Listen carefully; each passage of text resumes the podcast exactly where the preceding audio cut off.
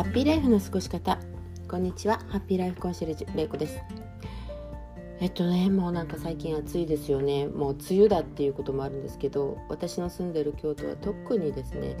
あの湿気がひどくてですねもうただでさえ暑いのにあの雨の降る前とかも本当に暑いんですよ。でまあ私が勤めている、まあ、病院とかはね、まあ、空調設備が整ってっていうことでクーラーとかも入れてるんですけどそれでもですね、まあ、建物の構造とかあっても全く涼しくないところとかもあったりするしまたあのこのコロナとかでねあのガウンテクニックっていうんです、まああのね、皆さんもテレビで見たことがあると思うんですけれどもこうビニールの、まあ、エプロンみたいなのをして、まあ、頭にも帽子もかぶってですねでフェイスシールドをしてマスクをしてっていうとですねもう本当に暑いんですよ。でまあそんな中で働いている私たちの中でも最近はねちょっと言われているのが便秘ですね。便秘がなんかあの加速しているみたいな感じがあります。でまたあの患者さんの中にもやっぱり何あの気づけば3日以上お通じが出てない便がね出てないっていう方も多くていらっしゃってでやっぱりその中の原因の一つには、まあ、あのなんていうんですか、えっと、その水分がねちょっとあの必要な水分が足りていないっていうことがあるんですよね。であのまあこの水分なんですけどえっとまあね皆さん考えるのはとこの汗で出るとかおしっこで出るとかっていう風なのが、まあ、体の中から水分が抜けていくっていうことのあの大体のものだと思うんですけどそれ合ってるんですけどその他にも人間の体ってやっぱりねあのお通じ便の中にも水分は含まれてますしあとその汗とはならない不感蒸泄っていうものがねあの皮膚とか息をすることでもね水分ってあの抜けていってるんですよあのこの水分がないとねカラッカラになってしまってあの全然出ていきませんし肌にこう潤いがあるっていうのはその水分があるということも関わってくるので、まあ、あのこの水分というのはね常に見えないけれどもそこにあるっていうことなんですよね。でこれが増えていってしまうとやはりあの体の中で使う場使われるべきところにあの使われず使えなくてあのその水分を必要としているところがあの滞ってしまってまあえっと体の中がかあの乾燥していくっていうことなんですよね。でそれでそれが滞ることによって体から必要なものを本当出すために使われなければいけない水分というものがなくなってしまうのでそれが滞ってしまうっていうことなんですね。それがまあ便秘の一つの原因でもあるわけですよね。でまあ、これが、まあ、患者さんとかで言うとあの、まあ、お熱がなくてもですねお布団の中にいるっていうだけでも、まあ、特にお年を召した方は水分をねあの欲しがらないっていうかその体の中がその水分を欲しないというかそのそういうのをね感じにくくなるんですよね。暑いとか寒いとかも感じにくくだんだんなっていくんですけれどもそれと一緒に、まあ、水分が欲しいとか欲しくないとか喉が乾乾かないということですよね。そういうのも感じにくくなっていくっていうことで、まあ、あの乾燥が進んでいくっていうことになるんですけれども、まあ、私たち自身もねあの汗をかいて一気にゴーって飲むじゃないですか。あれね実はあの体の中で使われる水分としては使い割れにくいんですよね。ただ素通りしていくっていうことになりやすいっていう風になっています。なのでできれば水分は少しずつあの喉の渇きを感じなくても飲んでいる方がその体の中の循環させる水分としては使われやすくなるんですね。でまあ、この水分前もあの言ったようにどんだ大体どのくらい必要なのかっていうことにもなるんですけれどもまああのそうやってね排泄されて排泄ってあの、まあ、体から出ていく方もいろいろなところから出ていくんですけれども、まあ、取る水分としてもあのご飯とかねそういうものから食べるあの含まれている時もありますしもちろん飲む水分っていうのもありますし大体まああのその多すぎても少なすぎてもいけないんですけど1リットルから1.5ぐらいはまあ普通飲みましょうって言われてますよね。大体まあその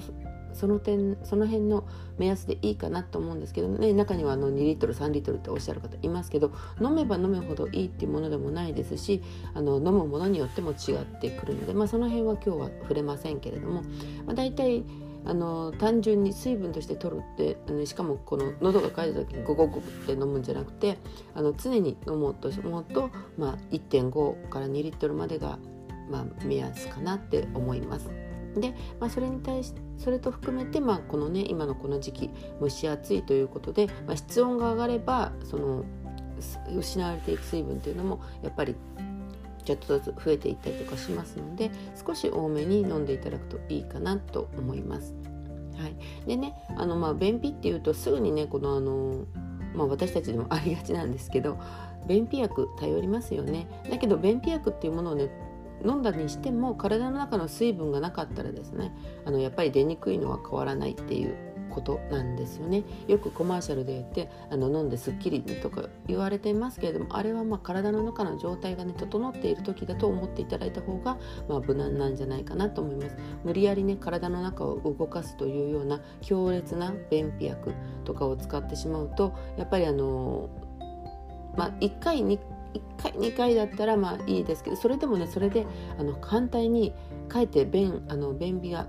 止まらなあの便秘というかえっと、便が出ることがね止まらなくて下痢になったりとかする方もやっぱり中にはいらっしゃるわけですよね。まあ、たった1回だったりとしても、まあ、それは飲んでみなければわからないということだったりするのであんまり私は安易に便秘薬って使わない方がいいかなと思います。またあの1回出てもそれにあのこの何て言うんでしょううんとそれを使えば大丈夫っていう気持ちになってしまうと普段の水分を取ることとか、まあ、運動することだとかそういうことに注意あの食物繊維ね食べ物に注意するとかそういうことにあの意識がいかなくなりますよねそうするとだんだんだんだんそのあの効き目のある便秘薬っていうのを飲む回数が増えていってそれがまあ常用というか常に飲むような形になってで反対に言えばそれを飲まなければ出ない体になってしまうっていうことなんにつながっていくわけですよね。そうするとやっぱりあのねそれはなぜ飲まないと効かないかっていうことになってくるわけですよ。うん、まあ飲まないでなんで効かないかっていうのはまたまあ、またいずれあの今日ねちょっと長くなってしまうので話しますけれども、まあ、とりあえず体の中が正常に動いていないからお薬のからあの力を借りなきゃいけないっていうことに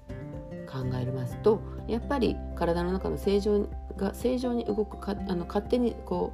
う勝手にねあの自分の中で正常なサイクルを回してくれるっていうことが健康には大事なことなので便秘薬一つとってもあまり常用するということをあのこの頭の中に入れておかない方がいいかなと思います。特にねあの年齢層によって年齢層というか、まあ、人によってはねそれで痩せるというねことを思ったりとかして便秘薬飲んでお通じ出して痩せるみたいなことをあの考えるような、まあ、最近は少ないのかなと思いますけどそれでも安直にあのまあ体の中の排便されるという、まあ、ススムーズに出るということであの不要なものが減る分に、まあ、痩せていくとかお腹のぽっこりがなくなるとかだ、まあ、それがスタイル良くなるっていうふうに思ったりもすると思うんですけどまあそれも本当に使い道によっては体をかえて悪くするとか、まあ、けんあの美容と美というかねうん自分の思う体型とかスタイルとかを取ることによって健康を害するということにもなりかねませんので、まあ、注意していただきたいなと思います。でまあ、特にこの時期ね本当にあの感情節というかその見えない汗というかも書きますし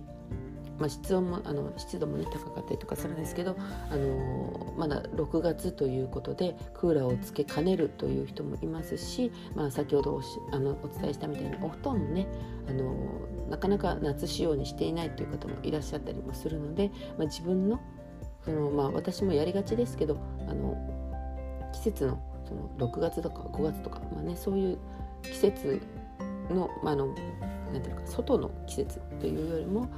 外の季節っておかしいですね。何て言うんでしょう。あの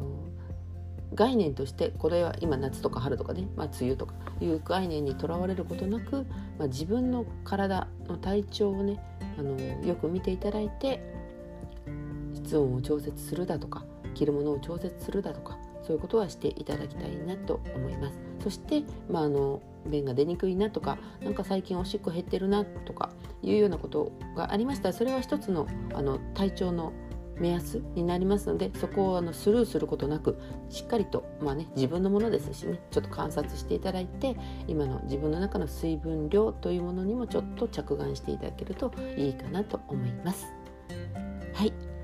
では今日はちょっとね看護師さんチックなことを言ってしまいますけれども 今日も放送をお聴きいただきありがとうございました。えーと、と今日ですね今日もあなたが笑顔でありますようにハッピーライフコンシェルジュれいこでした。ではまた。